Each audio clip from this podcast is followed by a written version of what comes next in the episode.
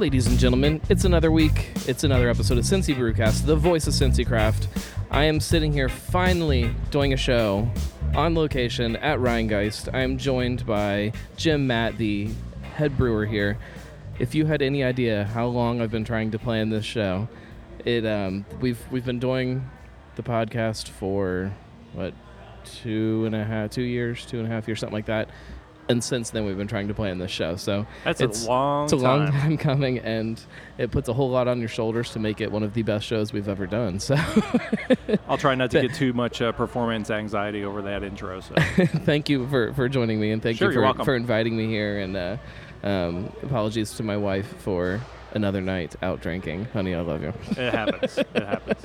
It's and and to mine as well. it's it's for the good of Cincinnati beers, the way I always word it. But um, I don't know. We'll see how long I can use that excuse and how long it lasts. but- Exactly. you can only use it so many times before it kind of uh, loses its luster and, and its uh, influence and all that. before, before she realizes that I'm just doing this show just to get a chance to go out and drink places. That's, but we've got a whole bunch of stuff to cover here. Um, Sure. We always kind of start the same way, though. There's there's a very clear reason that as a beer drinker you get into beer podcasting, and that's to drink more beer. So we always start with a, a segment on the show um, that From we the call beer, beer fridge. it's where we drink beer, we try some beer, and you've got um, a flight of four that you brought over for me here. I was setting up. We Um, do. Um, some really great stuff that I'm excited to try. Yes, and then these are more um, seasonal or specialty beers that um, we're featuring today. So um, I'll just briefly go over what the name of each one, what it is. So, so Ink is our imperial stout. Um, we just released, uh, did a press release, and in fact, you will see if you go to the um, the blog on RhineGeist.com, you'll see a beer review on this. Um, I do beer reviews for our beers. Um, mainly for marketing purposes, but it, it's to try and get people to understand what the flavors are and what the brewer's intent is. Because I feel that um, if if you don't clearly um, communicate what your intent is, um, it, it's kind of confusing for the customer. Well, it, it can get you know, it can get lost in in in in everything else. You know, it's hard to say an imperial stout anymore because there's X amount of different kinds of imperial stouts. There's some that are very much like ink, that's kind of in the lighter body style, and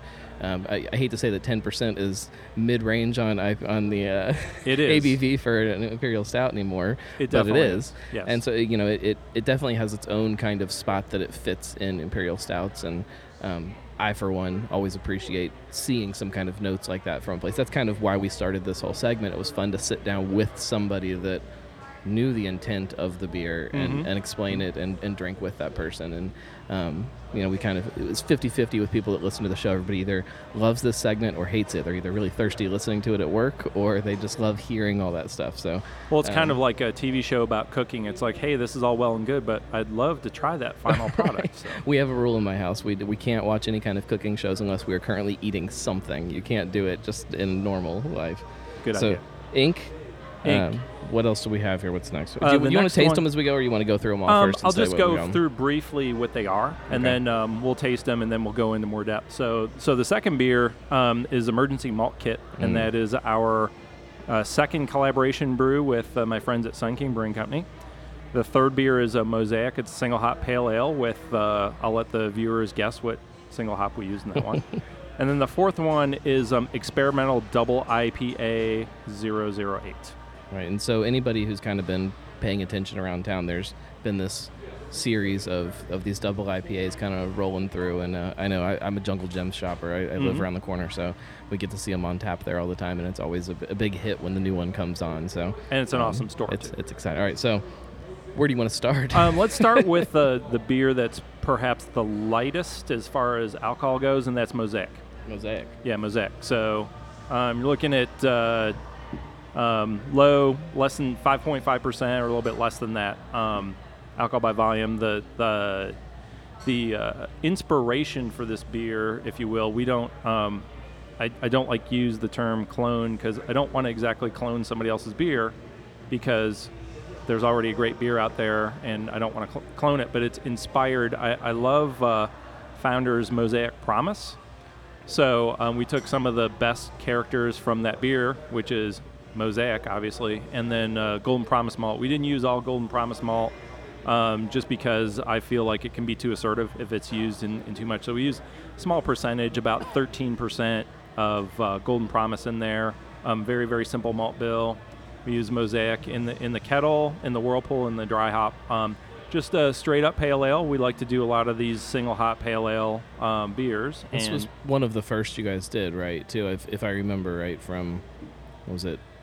Wasn't last year? It was two years ago, right? When two years ago. rolled it out. Yeah, this is probably one of the, the early ones, um, and we like to go through these because it helps us understand. Um, you can do all the hop sniffing that you want. You can try everybody else's beer that could be made with a single hop, but it doesn't go through your own processes. And, and um, even though it says mosaic on it, it may be different depending on Right. the hop farmer that you get it from. So um, I, I kind of view the analogy. I'm a really big coffee freak, and I love espresso. So um, espressos are generally a blend of coffees because they it kind of pulls together all the strengths of all of all the coffees in the espresso. And I feel kind of the same way about pale ales and IPAs. Is um, there are not a lot of hops that really give you that complexity over the entire range. Um, Mosaic is one of those. Um, the I've mo- heard it called kind of like a, a wonder hop before, where It it, kind of fits into all those it is different indeed. areas in the in the process. So you've got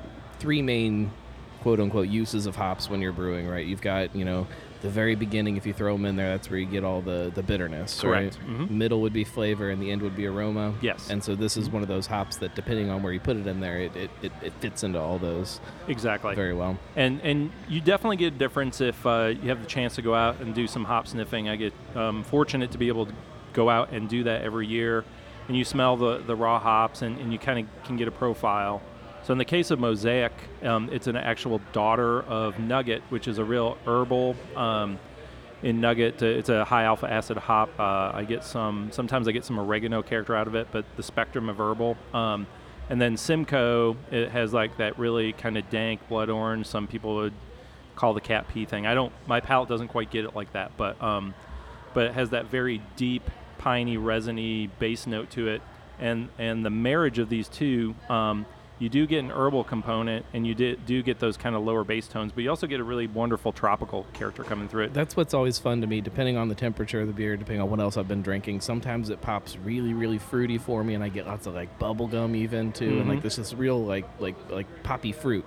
And then other times, I, it's almost two separate things sitting on my palate. I'll have that real kind of earthy herbal thing, and then on Mhm. top of that, up here, there's this other kind of piney, dank kind of flavor, and I get those two separate ones. So it's a real fun hop for me to kind of see where it hits, depending on the day and depending on the beer and all that stuff.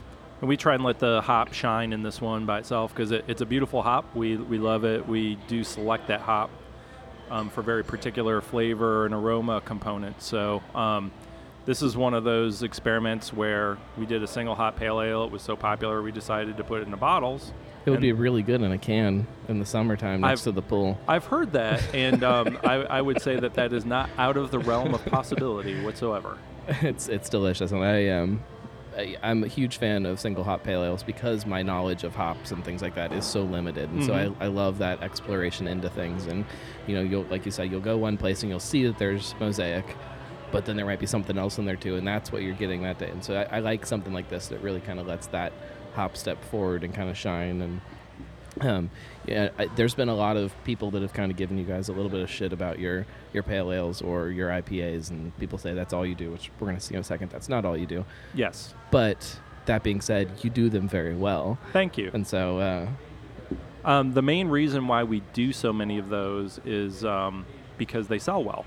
So if we, and it's not just a, a marketing stunt, we in the building collectively, we like these beers, um, but also the public likes them as well. When we come out with a hobby beer, it generally sells very well. Our, our best selling beer, 40% of our sales or so, is Truth IPA. It's our flagship IPA. So it might even be the best-selling beer in Cincinnati right it, now. I'm not it sure. It could be. It, it's probably up there. Um, so I understand where those people are coming from. Yes, we do make a lot of IPAs, pale ales, double IPAs. Um, however, we do explore other styles, like we'll get into here. So, Right. so I did want to to feature a couple of hoppy ones and then a couple of not so hoppy ones. Right. So What do we get to go to next? Next, um, let's go with uh, emergency malt kit next. Um, this was this was a fun one to do. I've been drinking this one a lot this week, and am absolutely in love with it. I um, you know, I liked the emergency hop kit last year. It was delicious. It was a great IPA, but this this is more my speed. I like those malts, that that that rich flavor that.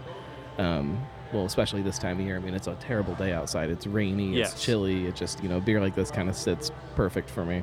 I think um, it emergency malt kit originally started as a bit of a joke uh, because shortly after emergency hop kit, uh, Bryant, one of our co-founders, like mentioned emergency malt kit, and then uh, Dave Colt, uh, the the head brewer and, and co-owner over at um, Sun King, and I were up at uh, Festival Barrel Aged Beers last year and um, had a somewhat inebri- inebriated conversation about it, and we're kind of spitballing some ideas and um, came together and decided that it would be kind of a cross between their um, their beer that's uh, called Wee Muckle. So Wee Muckle is essentially a big version of their Wee Mac, which is a Scottish ale. So it's a Right. strong Scotch ale, and uh, kind of a mashup between that and Mastodon, which is our Belgian dark strong.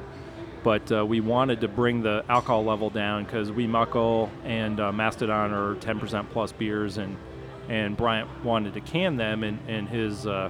I believe his email to me one night was he still wants to be able to drink a six pack and still punch a moose in the face, whatever that means. Um, I think that we're, if you drink a six pack, you may be seeing yourself punching um, a moose in the face. But uh, so uh, the malt bill for this is just standard two rows of the base. Um, we did some aromatic malt, which is common to both Mastodon and Wee Muckle. We use some Abbey malt, which is in Mastodon. We use some uh, chocolate malt to, to give it a little bit more color. Um, we use a Scottish ale yeast to ferment it, so you get a little bit of fruity esters from that. And then um, one of the hops that Dave really likes that he uses in a few of the beers is called Boadicea. It's a fairly little known English hop. It's got some really interesting stone fruit and currant, um, black currant character to it, but it's not a hop focused beer. I think we threw like six pounds in, in a 10 minute edition, so it's not really about the hop, but that hop complements the hop, Right, the, well, the malt bill That's quite nicely. you know the, the the hop note to that is is so kind of unique. It isn't those those big giant hops that we're used to around town. It it, it almost does kind of blend in with the malt and, and, and add another character to to the malt bill, and it's um it's really good. Thank you. my uh, my tasting notes will be up on this this week too. By the way, for anybody that's listening, Pro- well, I guess they will up last week when you're listening to this. So um, jump over there and look at these. I I, I absolutely love this beer. Is this going to be um, the collaboration with Sun King? Is this going to be a yearly thing? I mean, are we going emergency yeast kit next year or something? I mean, so I you don't know where joke about go. that, and we have joked around about that too. I think it'll Um, be fun, like a saison or something. I mean, there's some neat stuff you could do that, that where the yeast is the star. Correct. I believe a Belgian style would be awesome, or you could go the direction of the um, what I call the Yeast Coast IPAs, the really hazy ones, Right. which I'm not a huge fan of, and that's a that's a different topic of conversation. Um, I just don't think that that term would necessarily sell very well from a marketing standpoint. Because yeast, it's like, ugh, it sounds sounds kind of gross, but I do think that um, we will continue to have a really great relationship with Sun King, and I won't can't say whether uh, we will be doing one or not. We haven't really talked about it, Right. but uh, you never know what's going to happen when Dave and I get together and have a few beers. So um, I de- it's definitely not out of the realm of possibility, but but we probably, um, much to some people's dismay, we um, probably will not bring emergency hop kit back. That was a one-time deal, and, and we probably won't bring this one back.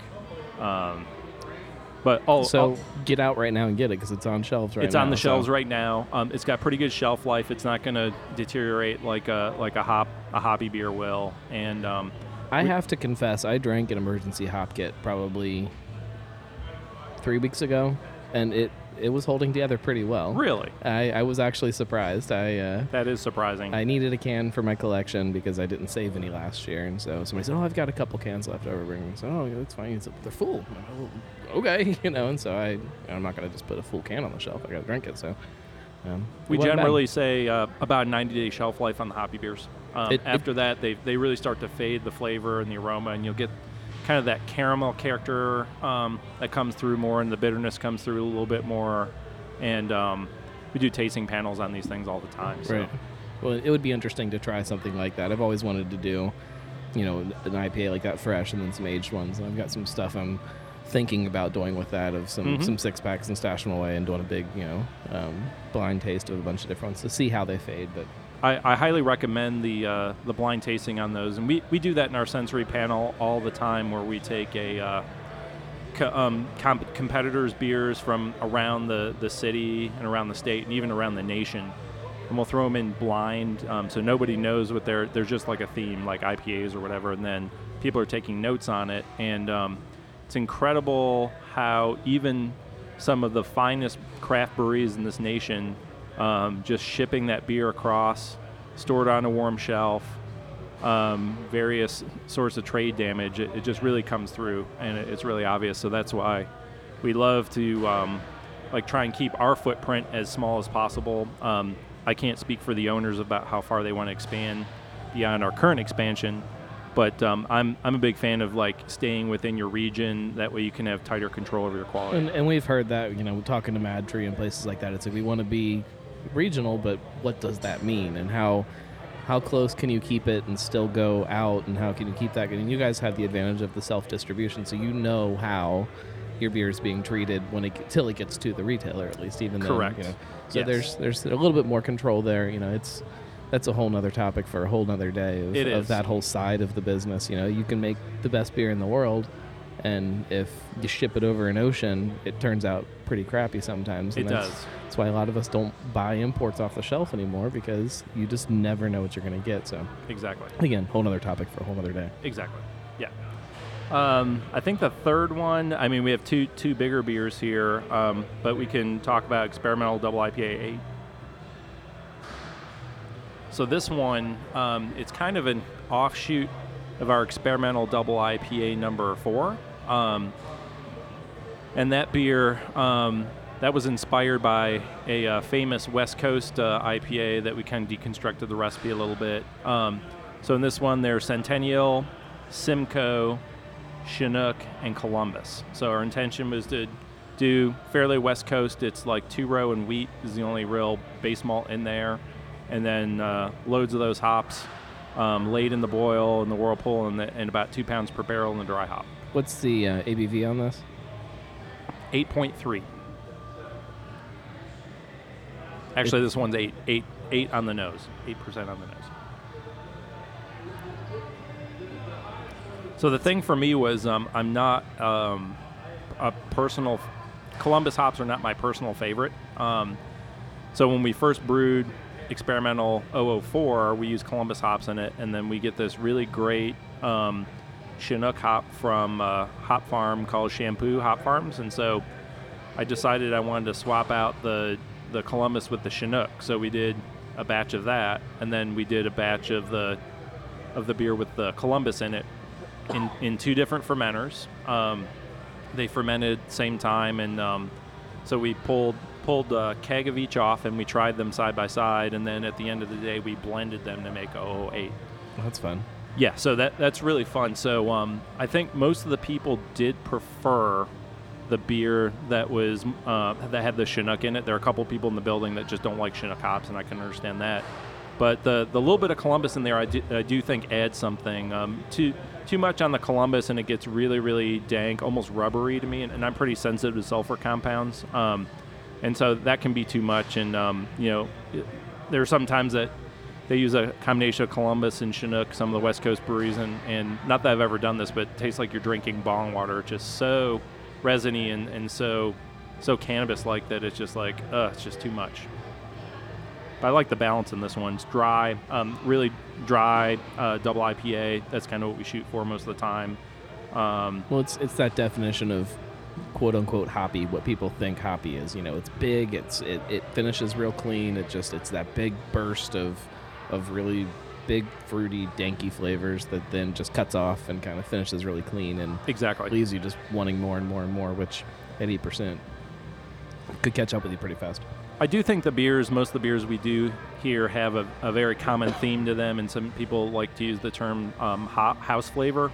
And there, there's a certain way that we like to make the beers. We like most of them to dry out pretty well because if you go back to the malt kit, it's malty but dry, and um, I kind of use the uh, the wine analogy on that because some people say I don't like this wine because it's too sweet. It's like it's not sweet at all. It's fruity. So the same thing because um, sweetness is just um, level of sugar in there, high or low. Right. Fruit is like level of fruit flavor. Um, so I use the same analogy with malty beers because some people think malty beers are sweet, but um, malt kit is not sweet. It's it's actually fermented out quite dry, but it's malty. So Right. um, try try and give the consumer a little bit of education there and, try and increase their beer, beer vocabulary. And at the end of the day, I I love the educational part of my job and. Um, my, my brewing number of hours on the brew deck uh, keeps going down and down over time. I, I spend a lot more time in the quality lab because quality is very, very important here. And um, it also gives me the chance to educate people I work with, educate the, the consumers, and um, I, I get emails in our quality at rhinegeist.com email, and I suggest that anybody listening, if you have a problem with the beer, um, email us first, and we'll look into it. And if there's truly something wrong with the beer, we'll we'll definitely replace it, or we'll go through and we'll find out what you don't like about it, and and So you're saying people shouldn't just start blowing up social media with some kind of random thing that they want to. some people do that, and I understand that. Um, you know, people are paying good money for beer, and and I get it. It's like I want to, you know, let everybody know that I hate Rhinegeist, whatever. It's like I get it. it it's fine. Um, but uh, there's a way to handle it where where it's actually um, going to use corporate buzzword win-win.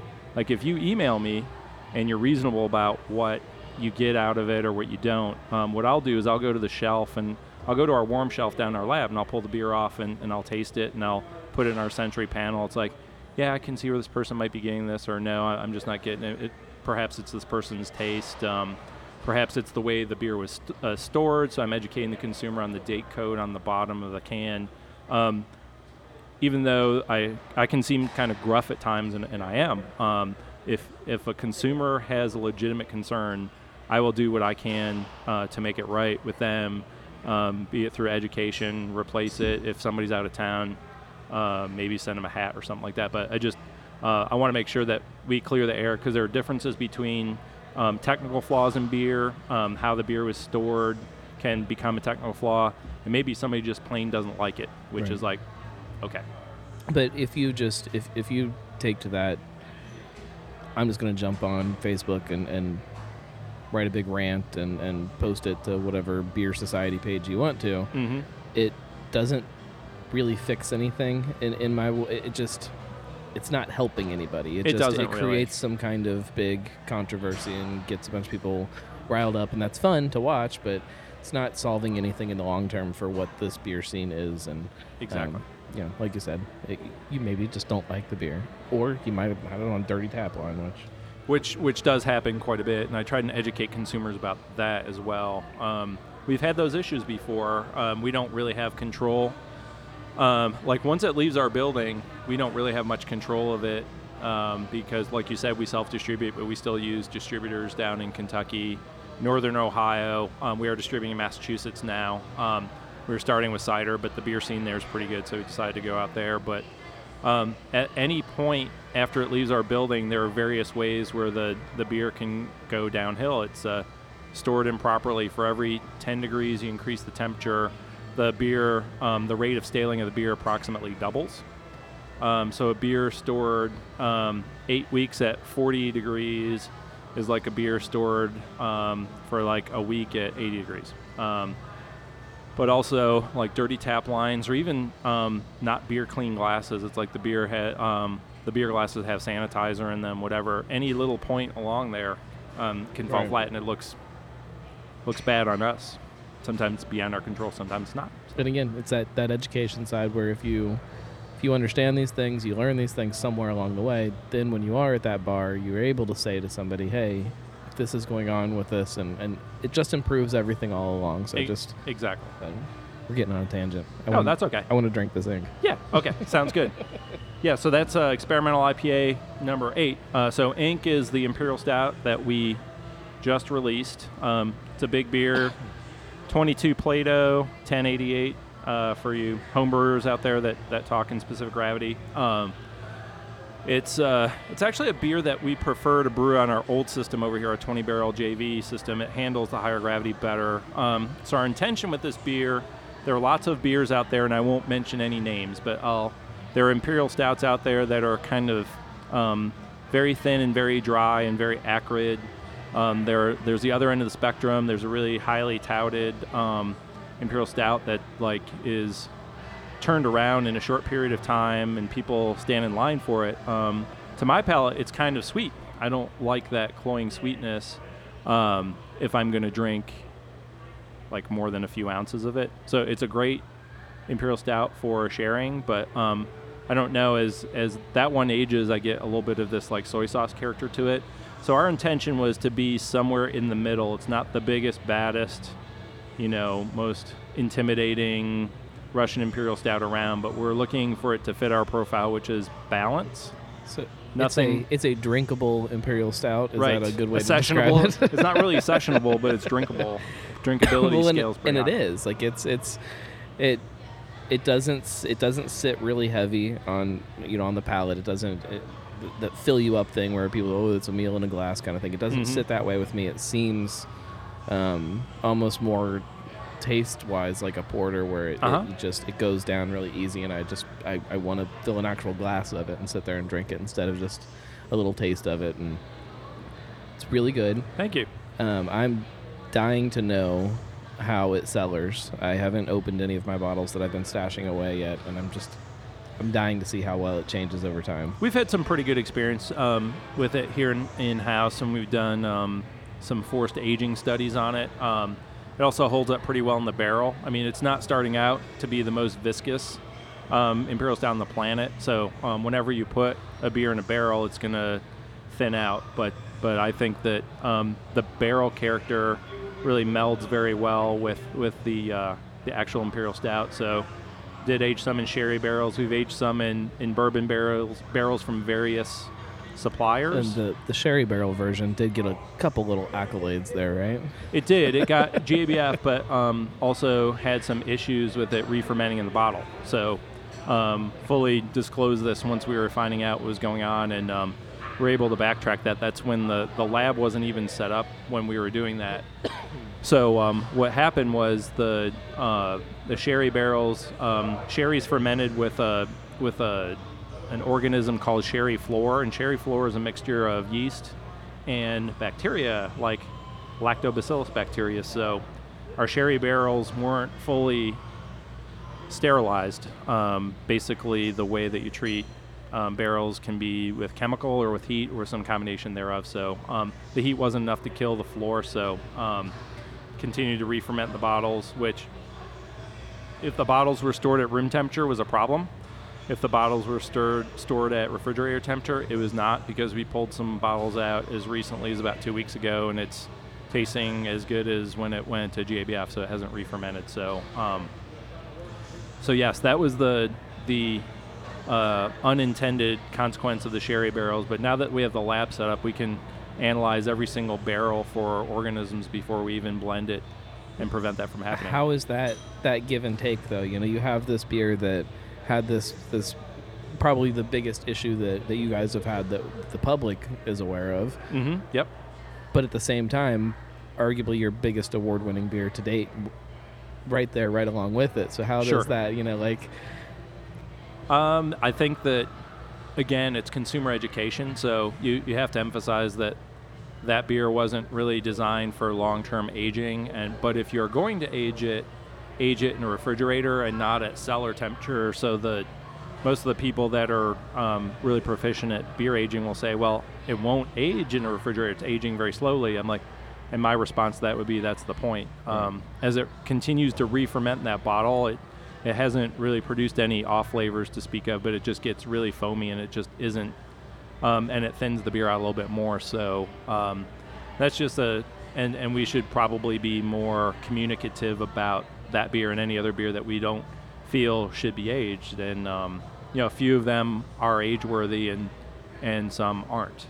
So um, going forward, we'll try and make make sure people are aware of well, that. and some of that, you know, anybody who puts a beer cellar in their house and starts throwing beer in it, it's it's an experiment in itself. You don't know how things are going to age. You don't know what's going to happen. So you kind of are taking that risk too when you when you do that. Exactly. And and barrels, um, I've given some some talks about um, to homebrewers and and other commercial brewers about um, barrel aging beer. It's like a barrel is a living organism. You can't fully sterilize the barrel unless you have an autoclave the size of the barrel, which is impractical. Um, it's just there will always be something living in that barrel, and it's just a matter of making sure um, if there is something there, it's low level and it's not gonna it's not gonna kill the beer. Um, if you look at at the guys up at uh, Goose Island, I mean, very famous, some of the the best stouts in the country and even in the world with Bourbon County.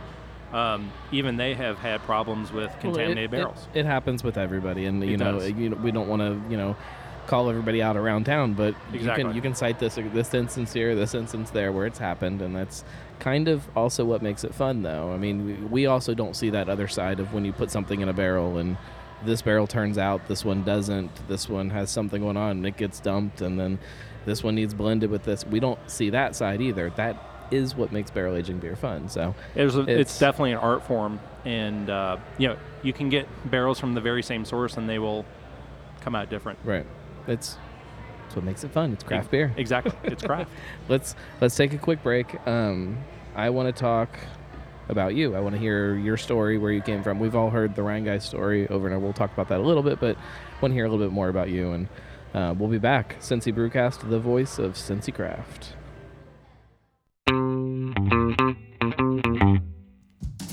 Hi, Mike Cisneros here with a word about Brewhouse Dog Bones. By now, craft beer fans all over Cincy know the distinctive brown paper sack with a big red bone. You've seen it in great breweries like Mount Carmel, Listerman's, Rhinegeist, 8 Ball, Braxton, and more. At just five bucks a bag, you know you can't find a more healthful or delicious treat for your best friend, made from spent brewery grains, organic eggs, peanut butter, and brown rice flour. But did you know that Brewhouse Dog Bones is an educational program for developmentally disabled teens and young adults? It's available through the New Richmond, Cincinnati Public, Fort Thomas Public, Sycamore, Oak Hills, and many more school districts across southwest Ohio and northern Kentucky. For more information on where to find Brewhouse Dog Bones or how to get your developmentally disabled loved one or your school district involved in the Brewhouse Dog Bones program, contact Lisa Graham at area code 513 520 0310 or visit www.brewhousedogbones.com. Give your dog the craft experience with Brewhouse Dog Bones. Um, I look at I look at the Bud Light drinkers out there as a you know a forest to be harvested. They're all out there and, and they don't know any better yet, but they will. You don't you don't ever hear somebody say, "Yeah, I used to drink that craft beer crap," but I I went back to my Bud Light. You don't hear that, do you? No, you don't. You're listening to Cincy Brewcast, the voice of Cincy Craft. Hi, fans. I'm going to tell you about the new apparel supplier to Cincy Brewcast, Pastura Screen Print. Mario Pastura has built his family business with the craft beer movement in mind.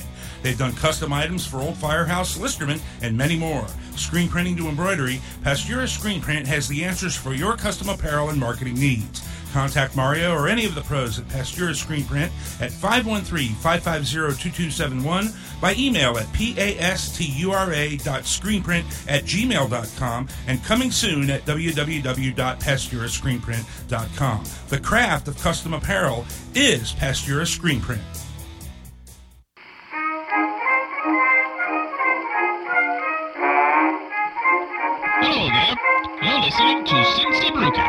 the voice of Cincy Craft.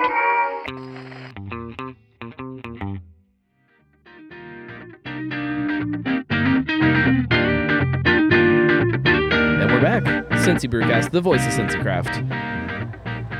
So, the beer is fantastic. Thank you. We know that. Everybody in Cincinnati knows that. But I want people to kind of understand a little more, not just about who Rhinegeist is, because that's, you can, you know, quick Google search, you can figure out the story of Rhinegeist. Sure. I want to know about you and kind of how you got into this whole thing. I think you've got an interesting story of how you kind of almost fell into this uh, this this world, and now you're you're here, and it's it's it's kind of fun to me.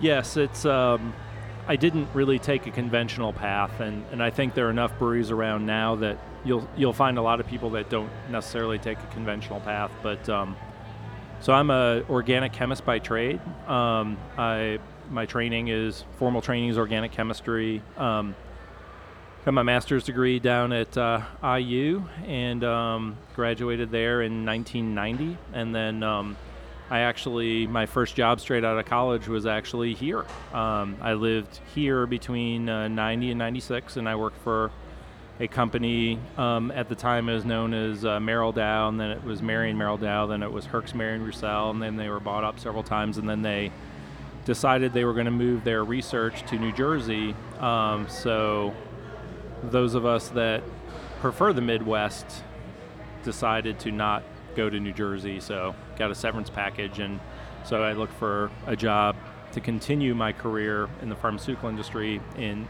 found, one in uh, in, in uh, Indianapolis at Eli Lilly and Company, and um, got hired on there, organic chemist, um, pharmaceutical chemist.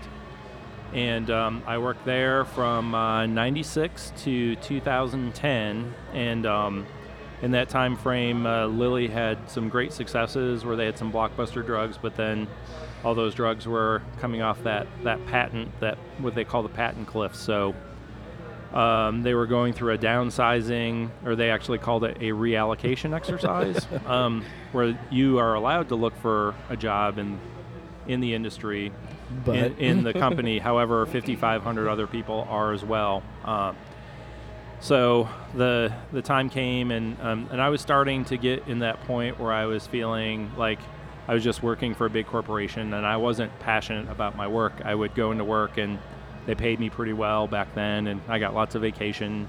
I would go in and do my job, and then leave and go home and dream about where I wanted to go on vacation next. So, um, 2010 went into my uh, director's office, and he said, um, "Sorry to report that your job's being eliminated." And um, I felt almost a great sigh of relief at the time because uh, I just wasn't enjoying it anymore. I'm like, thank you. I'm, I feel very confident I will land on my feet. I'm not quite sure what I'm going to do, but I'm going to take some time to decide what I want to do when I grow up. So had three months of essentially allowed to work, look for a job, whatever. So um, middle Now, of 2010. Had you been home brewing yet at that point? I had, yes. Uh, that's one of those situations where um, uh, my coworker, his name is Steve Quimby, um, we worked in the same lab for 14 years, and he just kept beating me over the head. It's like, dude, you're a chemist. You should like, you should actually brew some some beer. I'm like, I just don't have time for it. And then I wasn't really into it. And then I tried it once, and um, then I just started adding more more gear to my arsenal. It wasn't a very sophisticated system, but I did graduate to an all grain with the 10 gallon got coolers and you know what? I was making some pretty decent beer on it, and I was good to just go along and keep brewing those beers. And then invariably, like you know, many many other homebrewers out there, your friends, your friends, who you're giving free beer to, will always say you should open up your own brewery because they want free beer and they want you to keep brewing your beer. not saying that your beer is not good. I'm just saying your friends are kind of biased. so my friends were that way, but um, The, I've always heard from people the big thing is when your friends offer to pay you for your beer that that's when things really start to change. It's when they're all getting the free beer. It doesn't mean anything. not legal, when, by the way. when they're when they're willing to pay. Well, eventually They, they can buy the yeah they can Your friends can pay you for your beer you. now. yes, exactly. So um, so I had been homebrewing. I started right around the year 2000 and um, made batches here and there and became more proficient at it. And then um, joined this uh, really kick-ass homebrew club in um Indianapolis called Mecca Brewers, and um, some really talented and smart people in that club. All science people, engineering people, that kind of thing, and we all, um, unlike some of the other homebrew clubs I've experienced in the past, where like people are doing their own thing and keeping their secrets, their recipes secret, not sharing processes.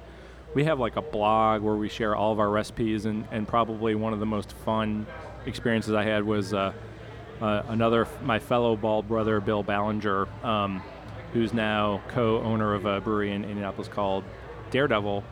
Um, he brewed this beer that won Best of Show. It was this uh, IPA. It was a little bit on the older side, so he entered it as a pale ale, and um, so he shared the recipe with everybody, and then he shared it you know, he had cards with the recipe on it, and he's like, "Hey man, if you can take my recipe and if you can brew it and win an award with it, that's awesome."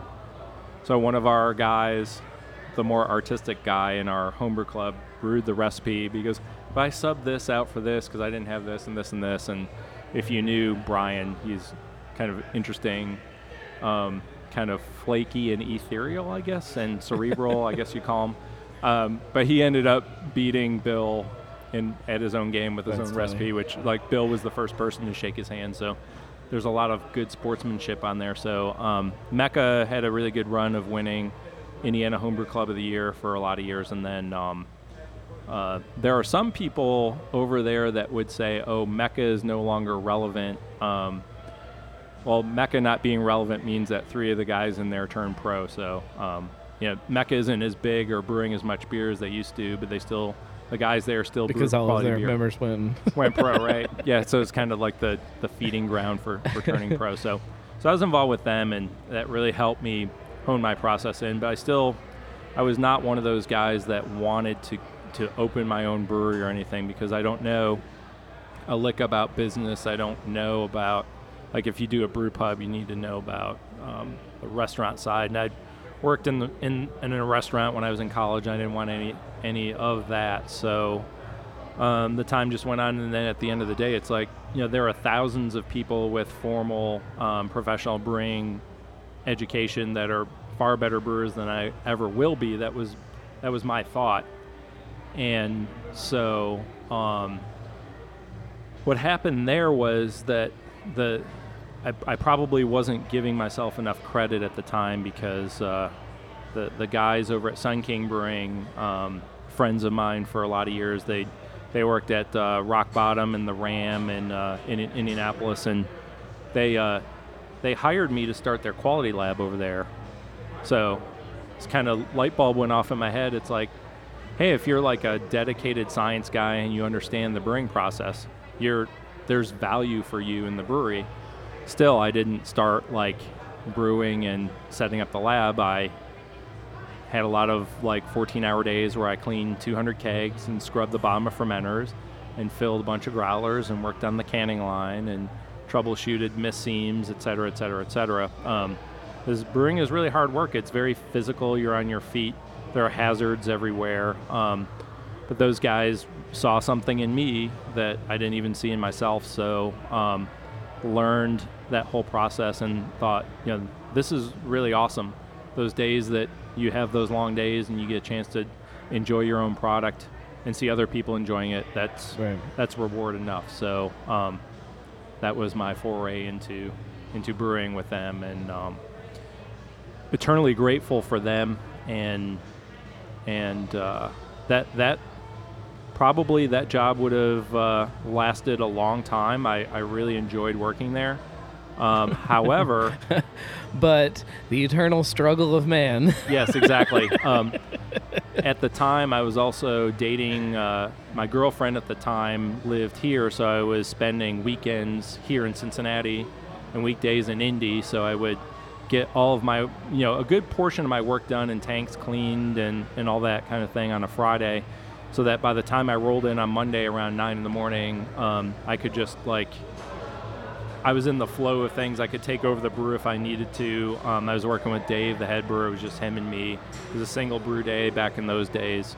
Seemed so long ago, and um, yeah, I was just really in the groove. And then by the time Friday rolled around at six o'clock, I left and I came here. So um, I was kind of looking for my next um, next opportunity in the brewing side here in town, and and at the time, this uh, this city really didn't have very many craft breweries. I think it was Rivertown and Mount Carmel, and that was pretty much it.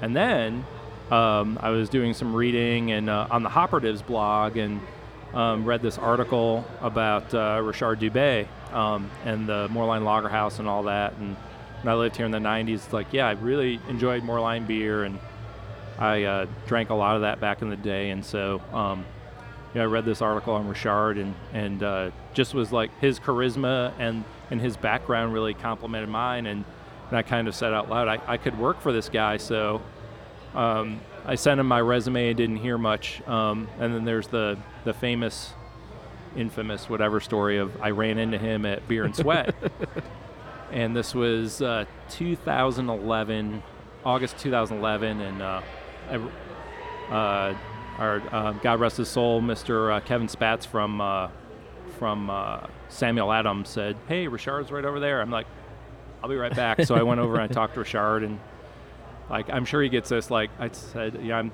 I would love to be your assistant brewer at the Lager House, and uh, he. As I totally understand, it's like yeah, it's like some home brewer that doesn't know that comes up with no experience and whatever. It's like you probably hears it a thousand times a day. I'm like, no, really, I have real experience on this, and it took me a bit. So he tried the beer that I had homebrewed there, and he, he liked it. And he uh, later on he came up to me and he, he brought me my own beer. He goes, "Oh, tell me what you think about this beer and what you're getting out of this." And so we kind of hit it off there, and and then uh, stayed in contact. And I interviewed over there, and um, I got the job. It was a great opportunity. Um, so I, I, had a warning from uh, the guys that I work with at, at Sun King, and they're like, um, the lead brewer over there, his name is uh, Adrian Ball. He goes, dude, the second brewery that you work for will always be the most challenging because you've learned how to brew on this system specifically, and you're going to go something totally different. You're going to have to learn how to brew all over again. And sure enough, he was right. I mean, uh, the system over there was completely different. It's a brew pub environment. Um, lots of challenges, but uh, at the end of the day, I thought that working with Richard was was awesome because he was always very positive on it. And the days that he wasn't positive, I was uh, I was positive, and like he'd he'd say something, and I'm like, well, that's why they pay you the big bucks, and he'd just start laughing, and he goes, and my friend, in our darkest hour, you will always make me laugh. So um, that sounds like a Richard quote. exactly, and um, those days were, were challenging, but it it formed a formed a bond with him, um, you know, a friendship and, and a, a, a professional rapport with him that um, that to this day I still respect him tremendously and love going over and talking to him at Braxton and. He has me do a little bit of work for him here and there with the, with his Siebel work. So um, so had had time at uh, at the Lager House, and we were like really into a groove, and we hired uh, Greg Wilson as our third person, and and we were making some good beer there, and you know good days, and you know I, again I could have seen myself stay there for a very very very long time, but lightning strikes again, and um, so the the uh, story was that um, I uh, being a coffee buff, I would go into uh, Tazza Mia quite a bit. Um, Bob Bonder, our co-founder hero in Tazza Mia, and uh, I go in and I chat with Bob on occasion. Bob's like, "How are things going?" I'm like, "Yeah, it's been kind of a rough week. No, actually, it's a good week this week. Brewed a bunch of beer, that kind of thing." And and um, he's like, "Well, you know, I'm looking to open up a brewery." I'm like, and and now you're that guy. Yeah, no, I'm not. oh, like, sure yeah, you are. Yeah, sure, you know. I've heard this like a thousand times, and I, I'm just like laughing it off. And and I didn't know Bob well enough that like he's the quintessential like um, his actions and his words always follow to a T. Like if he says something, he'll do it, and you can never, you never, I never question when he says something. Um, so I learned that that day. He's like, no, really, I've, I'm coming up with a business plan, and I'm trying to get one of my friends in on this, and you know, I've, I've got a, a brew house in mind that uh, it's it's down in Mexico right now, and the and the manufacturer is JV Northwest, and JV Northwest makes excellent equipment, and um, I had learned uh, how to brew on uh, Sun King's original equipment was a 15 barrel JV Northwest, so so my eyes kind of light up because I was dealing with a a Chinese brew house that I wasn't familiar with that was very quirky. And uh, my joke there is like Bob had me at JV Northwest, um, like so. So I'm interested, but, but I told him it's like, but dude, I'm I have a job now, so if you want me, you got to pay me and you got to hire me away. And he goes, yeah, let me worry about that. So um, uh, that was kind of the first inkling that he was on to something big. And then um, about a month later, he uh, he gave me a call. He goes, "What are you doing after work?" I'm like, "Nothing." He goes, "I want to show you the building." And then the building that we're in right now um, was for rent. It was dirty and dingy and kind of abandoned and all that. And I looked around and I'm like, this place is like a pigsty. You're gonna brew beer? We're gonna brew beer here? You're gonna brew beer here? he goes, trust me on this, trust me on this, and looked around. It's like, yeah, there's a lot of space. And then the the one thing that was kind of like my glimmer of hope in the sea of dust that was around here was um, the event space. So the event space is in a part of the building that caught fire several years back, and they totally redid it, and it was wood, and it's like, okay, that's my glimmer of hope. And then like, I several months went, not several, maybe two or three months went by, and I didn't hear from Bob at all. And then um, his friend uh, Bryant Goulding from San Francisco came in, uh, former Dogfish, former Anderson Valley, and the Bryant's this really goofy, like marketing guy, talks a lot and all that. And we had a beer and all that, and um, had a really good rapport with those guys. And then, um, and then uh, February of uh, 2013 came along, and um, they they invited me up to Bob's apartment, and they made me a formal offer, and uh, I uh, I took 48 hours to think about it, and I gave my notice, and then um, a couple weeks later, I was here, and and back then um, we're looking over. You can't see this on out out there in the radio land, but um, looking back over on where the old brew house is, uh, we've modified it a bit. Um, there were only three. There was nothing there. There, Right. there wasn't even a pad. So the my first official day of work, I was meeting all the contractors. The pad was getting poured. The brew house had been, I jokingly say, smuggled in, but it was purchased legitimately and brought in from Mexico. So that was here.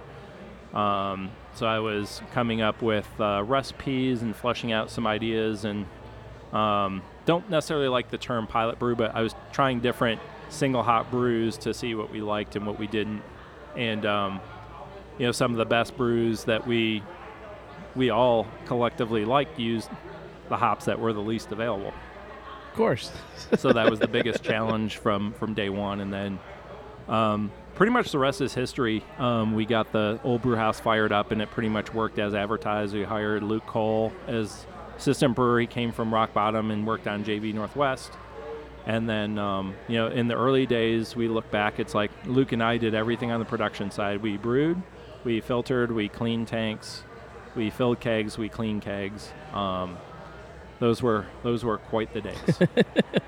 But it really wasn't that long ago. That's what's so crazy to me is that all of this. I mean, we're talking about a span of you're in your your fourth year now. You know, it's it's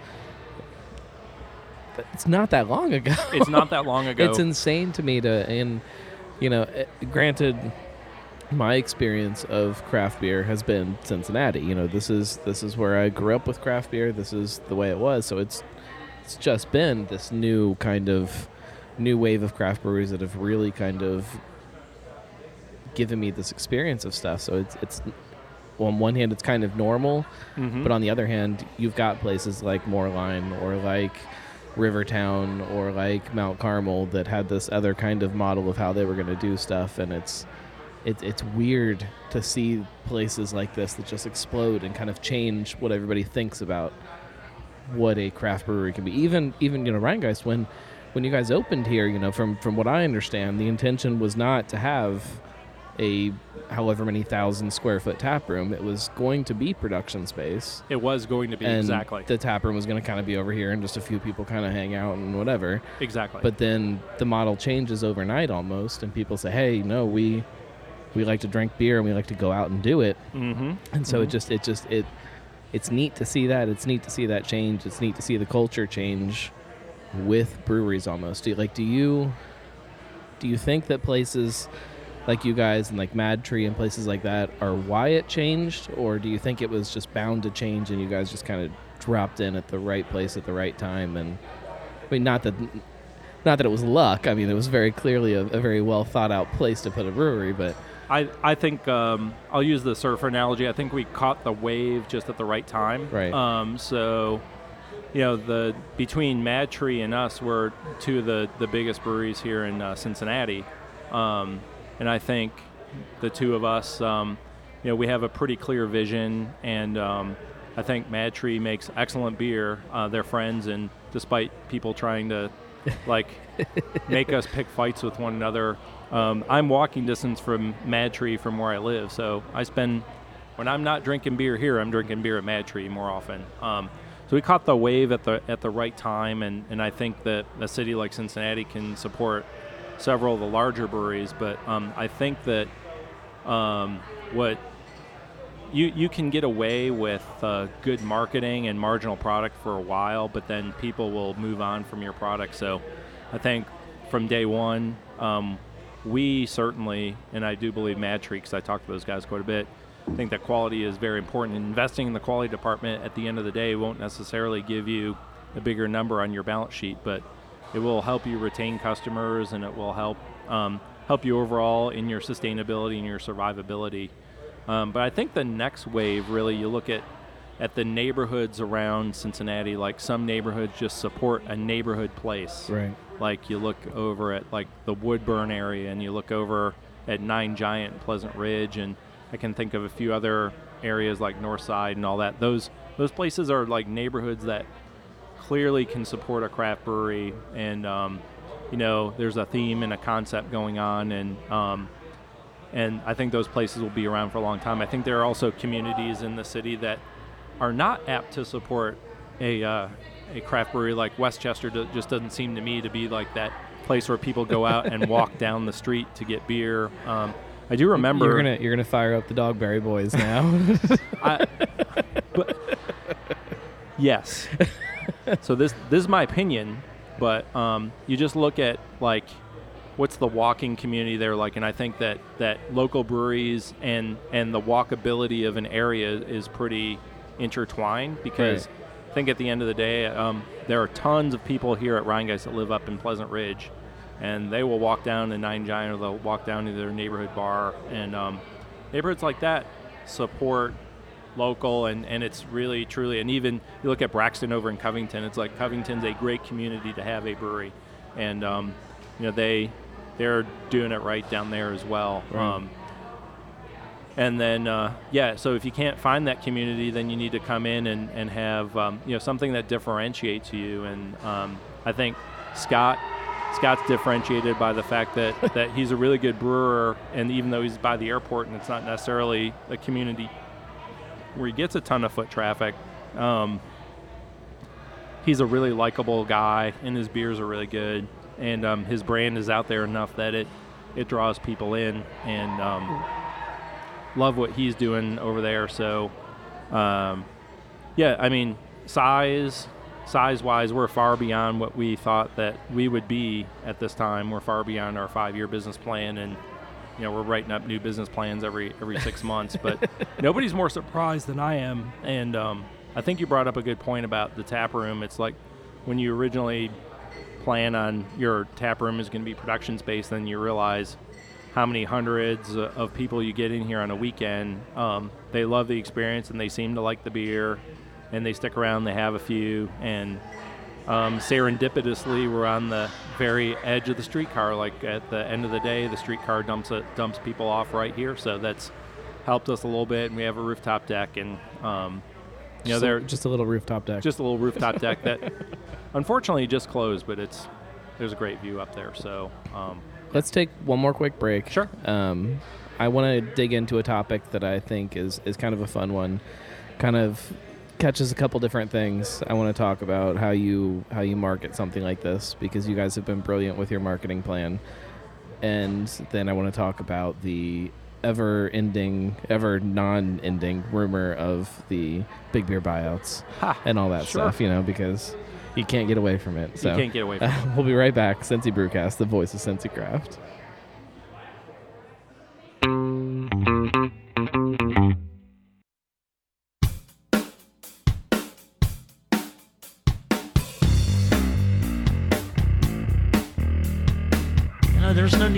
Need to beer, beer is about having fun. the dream the dream is definitely the fact that we went from home brewing in a garage to where we are today right? That is that is the dream. Where we go from here we're gonna we're gonna continue to figure out as we grow. Um, we uh, and we don't know the answer. I don't know the answer. Can you have more fun with your clothes on? I don't think so. You're listening to Cincy Brewcast, the voice of Cincy Craft.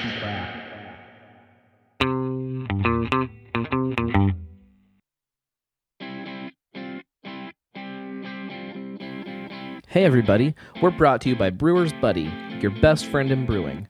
Brewer's Buddy is the latest homebrewing system on the market. It's a patent pending, gravity fed beer homebrewing platform made affordable for anyone who loves the craft of brewing beer. It's versatile, durable, affordable, and it's safe. You can follow them at Brewers Buddy on Twitter, Instagram, Facebook, and you can find out more about them at brewersbuddy.com. Make sure you pre order now at www.brewersbuddy.com. Brewers Buddy, your best friend in brewing.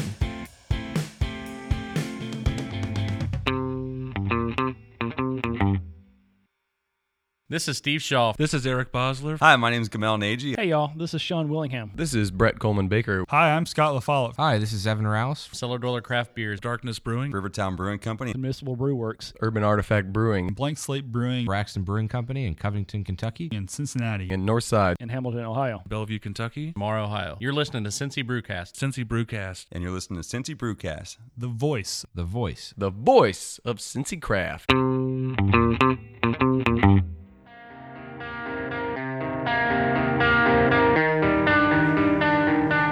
You're listening to Cincy Brewcast, the voice of Cincy Craft. This is the Gnarly Gnome, and we are back on location at Rhinegeist, tucked away in the corner. There will come a day where we do big live blowout shows again, but this is not one of those. This is the kind that I really like to do. Two microphones, easy setup, mm-hmm. quiet corner.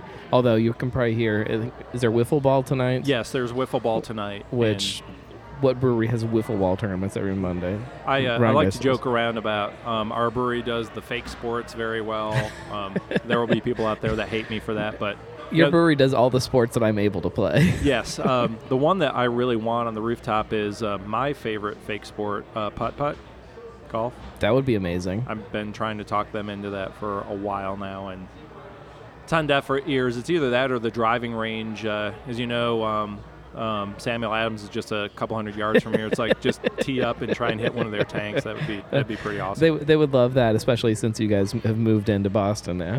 right, right. It starts some kind of intergalactic beer war. I don't think he's the guy you want to start a war with either. No, no. Jim Koch is great, actually. Um, Has he been in here?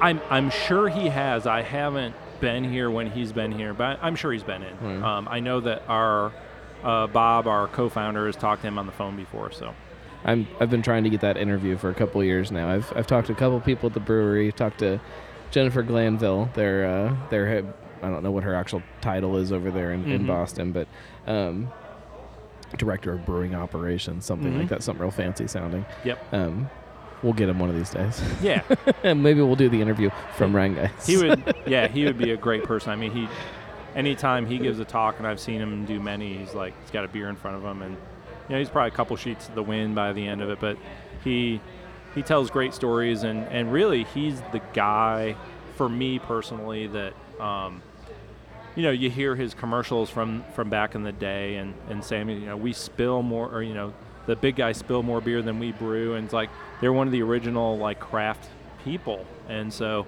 they inspired a lot. And um, I, I, even though people may say, oh, I don't drink Samuel Adams, they're not craft anymore. I'd, I'd like to kind of give him uh, the the the nod and, and the handshake that without him and, and the guys over at uh, Sierra Nevada, you know, they paved the way for all of us and they made life a lot easier for all of us that we're not alone fighting the bigger guys alone. That we have we have There's- guys like that. There's there's a whole class of breweries from that that time. You know, the Deschutes and Sierra Mhm. Nevadas and places like that. New that just- Belgium. New Belgium. You know, of course, Anchor. You know, places like that that just um, kind of set the groundwork for what you could do and are still just just trucking along and still doing it. And that's that's something that's fun to see. But you know, we talk about Sam Adams, and that's nice.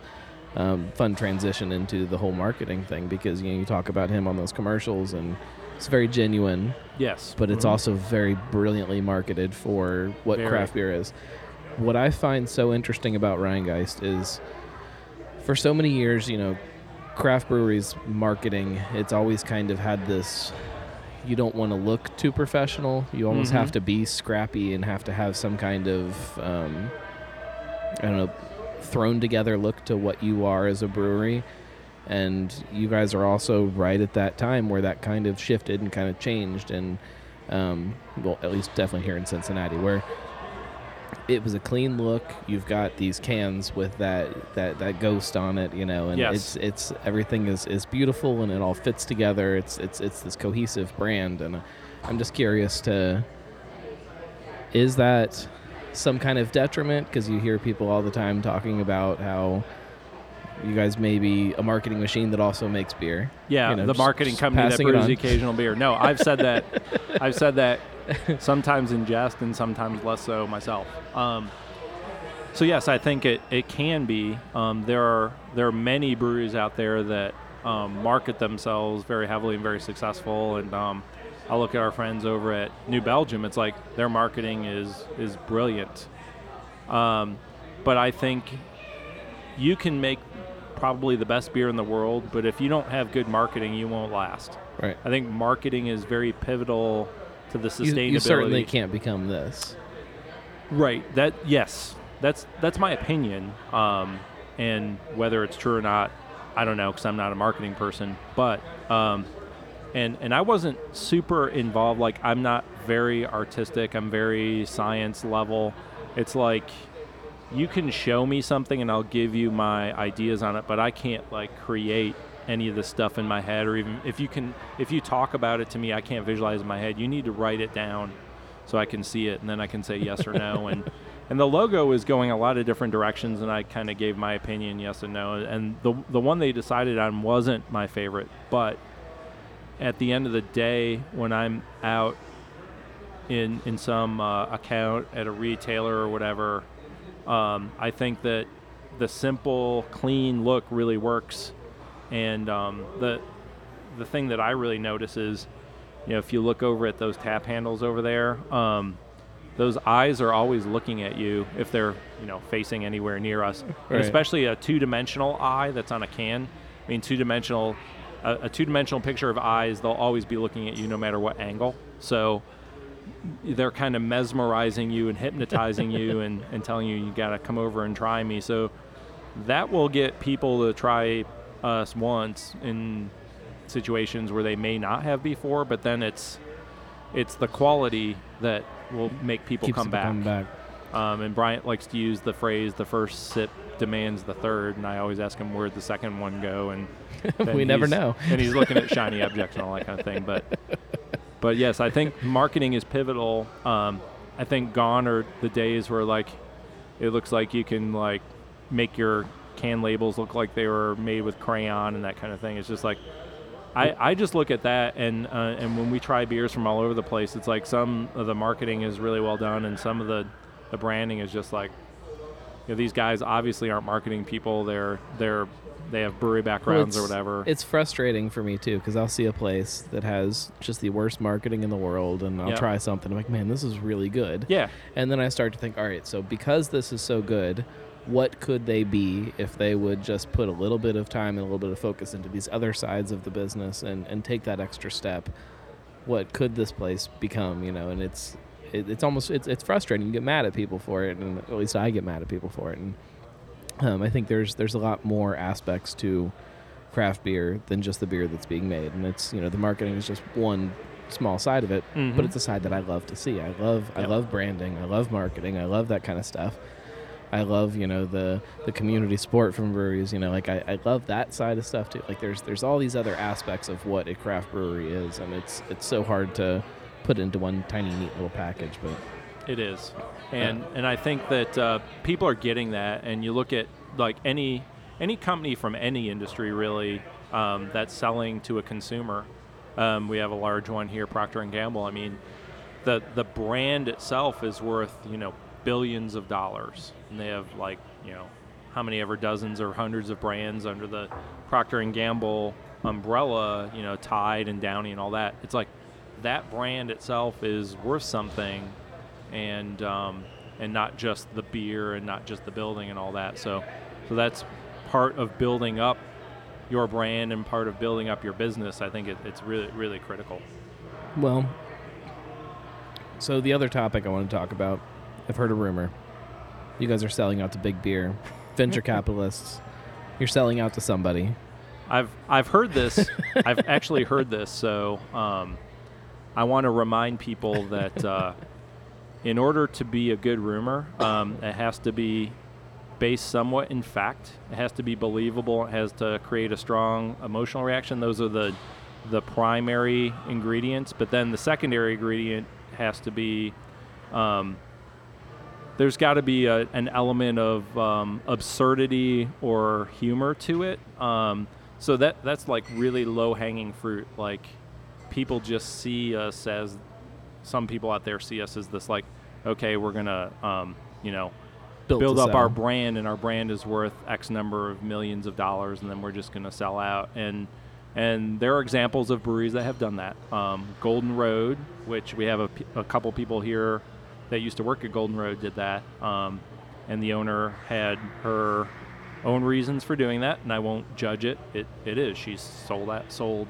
to bigger beer. So, um, I actually did get a text from somebody who shall remain anonymous, local, a couple months ago, saying, you know, I heard a rumor about you guys. I'm like, oh, this is the rumor about we're selling out to big beer. He goes, yeah, how'd you know? I'm like, yes, because I hear it all the time. Um, so I sent it to our owners, and and then Bob was like, okay, that's it. We're gonna like we're gonna address this directly. So he he uh, prepared a statement, um, and like I said before, Bob does what he says and says what he means. He's a very straight shooter, and went through all the reasons why we're not going to sell to the big beer. Um, we all, as Rhinegeist employees, um, are invested in this business from the heart, and uh, we're very passionate about it. We've we've built something here that's very special, and um, I think if you look at the success um, that Bob and Bryant have had, and and uh,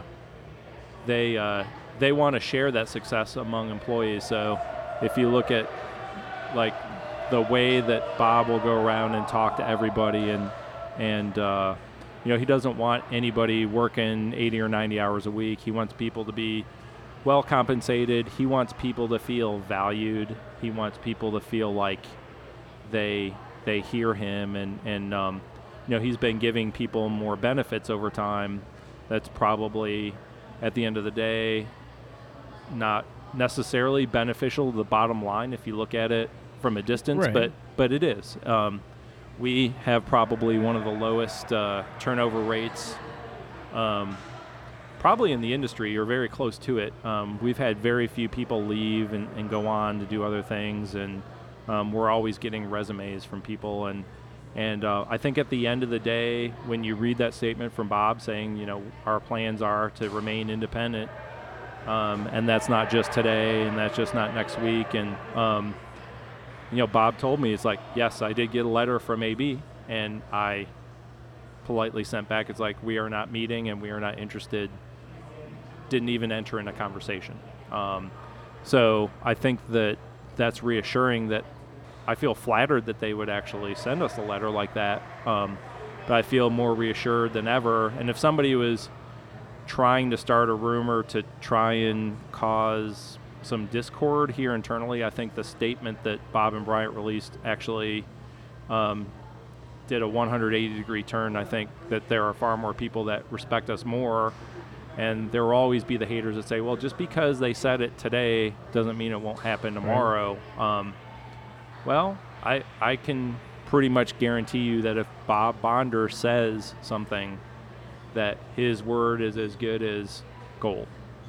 Um, and uh, you know, I'm planning to um, live my career out, the rest of my career out here. Um, I'm one of the older guys in the building, so I realistically see myself working for another 12 to 14 years, and um, looking forward to retirement whenever that decides to happen. But I, I see this as my place where I'm not planning to leave here ever because of the way the culture is, and, and I think some of the best breweries in the in the U.S. and, and the world aren't the biggest ones, but have that that culture, and uh, you know some of the bigger breweries have lost people, and, and there will always be attrition in this business. It's kind of like the restaurant industry. There's Right. turnover, but um, but we have some some constantly getting resumes and constantly experienced people coming up, and um, you know we've on the production side we've hired some some brewers from other breweries. We have uh, Aaron Stryker is the lead brewer, and he came from Michigan, and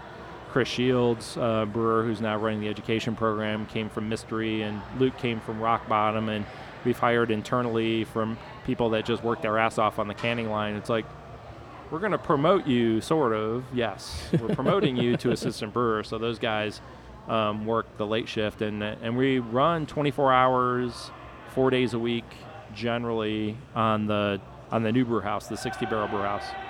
Um, Friday is generally a quieter day, so the the late guys work a little bit longer hours Monday through Thursday, and work little if none on Friday, and a couple of the guys work weekends, and so so it seems to, to work out pretty well, and and um, yeah, I think all the brewers generally get along. So, do you think that we're going to see that where somebody else here in town does eventually sell out to big beer, or do you see this nice little happy community of these independent breweries and their own little neighborhoods, everybody getting along? Does that change at some point? I think it will. I think um, as time goes on, the the breweries here that um, make quality beer will endure, um, regardless of their size. what does Um, that mean to endure though? Like I've I just I have this fear of people answering to investors or needing to, to retire, you know, something Uh-huh. you know, those those those questions that like there isn't really a good answer for yet because this industry is still growing so fast. You know, Mhm. like you just you don't have those easy answers of how that happens. You don't. I think enduring is is you still enjoy what you're doing. You're still producing a quality product, and and you're making enough beer, and you're making enough money to to live off of. Um, so the um, you know my hope for everybody here in the area is to is to endure and survive. So um, if you're a nano brewery here in town, my hope for you is that you become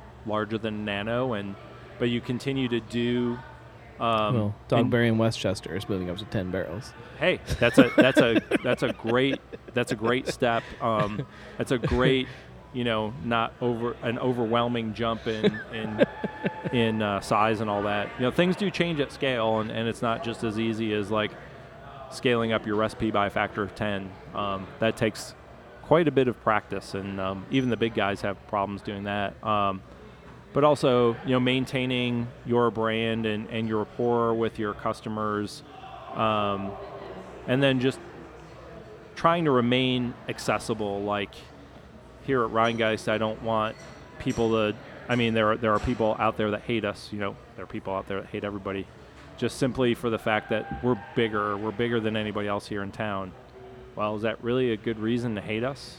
Um, or all we do is make hoppy beers or whatever um, and uh, you know, same can be said for any of the breweries. Uh, everybody's got a hater out there, but um, but I hope that the the people that, that like us and love us and promote us outnumber the people that hate us. And um, also part of the the equation here is um, and the, on the marketing side and branding is like merchandise sales. It's like we sell a lot. I don't know the exact number, but a lot of dollars worth of merchandise out of this, and you can look over my uh, right shoulder here and see the new Your merch fancy new little merch counter. Um, so people are paying us money to market our brand, which is like, thank you for that. Well, I was I, I was joking with somebody the other day. There was something written, you know, when you guys first opened up the the first fifteen hundred glasses walked out the door. Oh, yeah. And I've heard a lot of breweries complain about their glasses walking out the door, and They do. I, You just take that I, underst- I understand that pain, but you know, somewhere now somebody's got your glass with be- probably not even your beer in it, Mhm. beer in it, and they're sitting there drinking on it, and it's it's free marketing. It's a marketing cost, yeah. We're ha- we're happy to do that, but please don't steal our glasses. Yeah, don't steal sell them to you. glassware. Yeah. Don't don't misunderstand what I'm saying. Do Yeah. not steal glassware. It is a horrible thing that people do, and it if you saw the numbers that it costs breweries for stolen glassware and broken glassware, it's insane. So just don't don't be a dick. Not as much as people that don't return kegs, though. Well, that's a whole nother issue. Yeah. Well, um, on that note, we do have a bunch of like really cool glassware that aren't our normal pints. Like uh, some dad glasses and I some panther those. glasses. I love those so much. Um, I I love the design of those. So for those listening that don't have TV at home, which is all of you, um, imagine um, a glass that looks like a can that just doesn't have a lid on it, and that's kind of what these glasses look like. There's lots of cool stuff, and you guys have a whole section on the website too, where people can see all the stuff, and I, you can buy it online, right? Right, you can. And yes. so I mean, there's Mhm. you know, if you if you live in Fairfield like me, and it's really long haul to get downtown, and you can't get there all the time, and it's Christmas shopping time, and you need to get people stuff, get online and buy it. So Yep. Um, what else do you want people to know about Rhinegeist that they don't know already? Oh, um, we do brew beers other than just hoppy beers. Um, we have uh, the Belgian styles are really kind of close to my heart. We don't brew a lot of them because I think that um, they're kind of misunderstood and sometimes they don't sell well. But um, I'm uh, I'm as much a fan of a good saison um, or a triple as anybody, and the the saison that I particularly like that we brew is called Fool. Um, I like the combination of the hop that we use in that with the actual saison, and we haven't brewed a Belgian triple yet. Look forward to doing that in the near future. Um, you know, we really enjoy what we're doing. Um, I don't want to say that people would come in and work here for free, but it's almost like that. And um, you know, at the end of the day, we're we're a space. Um, I, th- I think I I'm confident in saying that we're we're a destination brewery. Like people will come to Cincinnati, and one of the reasons is because we're here, and that wasn't expected. I mean, um, this uh, tap room was supposed to be production space, so we had to buy the rest of the building to be able to put production space. So. Well, and you can't you can't say enough about this tap room without actually seeing it. It's it's one of those experiences that when you walk up those stairs, um, and you walk through those doors into that space the first time, just for that experience, you guys are a Cincinnati destination, and and you'll get a pretty um, good workout um, going up a couple flights of yeah, stairs. Try here, hauling the so- stuff up Yeah. Um, so you guys have this tap room that people can come and experience. You have beer all over Cincinnati that people can go and grab and experience. Like it's a, there, there's no reason that anybody listening to this doesn't know about Ryan Right. at this point. Right. Um, one more thing that, that I didn't even get a chance to talk about when we were talking about beer, you know, the the sour side of stuff. Oh, yeah. So we talked about Mhm. barrels and we talked about that kind of stuff. Mhm. Um, Peach Dodo and Trips, I feel like, are some of the most talked about beers that you guys have put out in the last.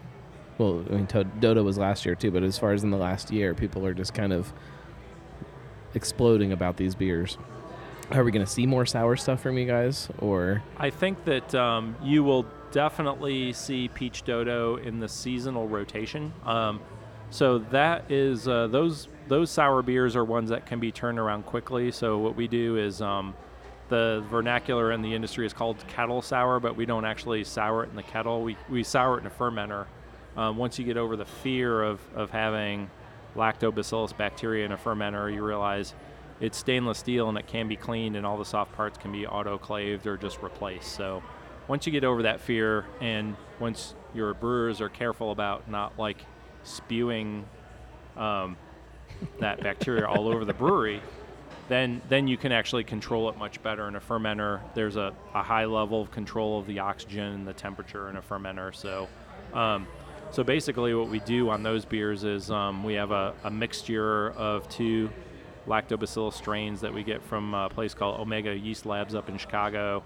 And the two bacteria um, have optimal temperatures at two different temperatures. One's optimal 85 and the other's optimal like 95 to 100 degrees. So if you keep that that souring um, temperature right around 95, you'll get the proper pH drop and you'll get enough titratable acid in there, lactic acid most of the time, that once it's done, then you can. Um, what we do is uh, we'll boil it. We'll, we'll bring it over on the old brew house here, and we'll boil it in batches, and then um, then it's all the lactose Then it's dead. safe. Then then we just ferment it out with a regular um, ale yeast.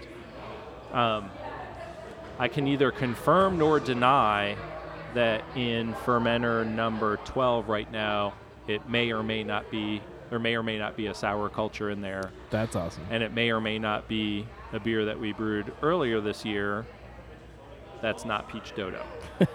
I'll just leave it at that. Um, That's awesome. Yeah, I think we wanted to do trips again just for the, the holiday season because it has that nice, beautiful color. Oh, it's gorgeous. Um, and and it has good shelf life, and people enjoyed it, and it's a little bit higher in alcohol for sour. Um, so that certainly can be.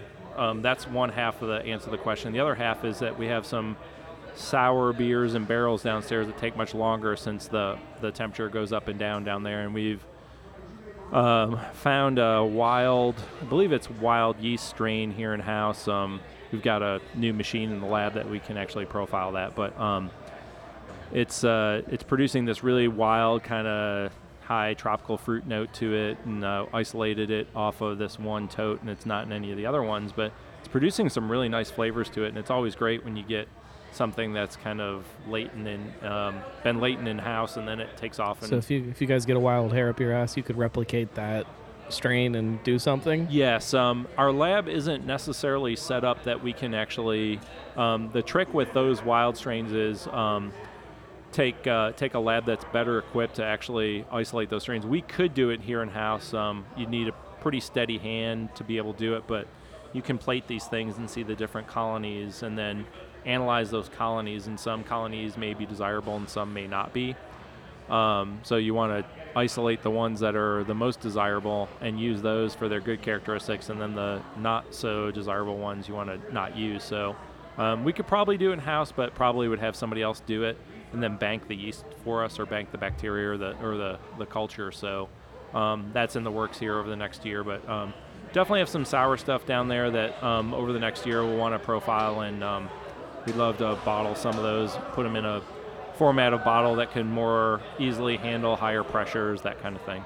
That's fun. Yeah. That's cool stuff. Yeah, Uh, exactly. so keep your eyes on Rhinegeist the next year, the next, not just the next year. I mean Yeah. the next, you know, the next, the next wave of Rhinegeist is going to be really fun and see as you guys kind of start to stretch your legs a little bit. Eventually, can start to. Um, breathe a little bit and you know the growth has been so incredible and It so so it's it seems like that's the story of Cincinnati in the last couple of years. is just growth and growth and growth. So it'll be neat to see um, places like you guys in MadTree once you have a little bit of room to kind of stretch out and, and see what you guys can really start to put out. So it's um, it's gonna be fun to see you guys grow up, which is a stupid thing to say.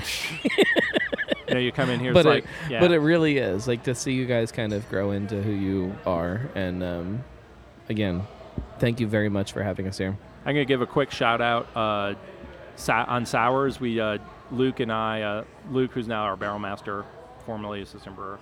Um, we were having margaritas one night and uh, came up with this margarita, Margarita Monday. Monday. So it's very very limited. Um, uh, part of the frequently asked questions is I'll see things on Twitter all the time. Why don't you can X? It's like, well, if we if we want to can something, you need to like buy cans in lots of 200,000, and you can't just slap a label on a can. So that's why we don't can everything under the sun. We'll release some in bombers, but that one's even more limited because it's a gose that was infused with lime and lime salt and aged in the tequila barrel for six weeks, and it's one of like those things that just kind of it was a conversation between Luke and myself, and it kind of had this life to it that we really enjoyed. So Yeah, fantastic beer. thank you. well, we need to make more. Yes, you do. well, thank you very much. Thank you. Um, everybody, please check out Rhinegeist. If you haven't been down here already, I don't know what you're waiting for, but do it.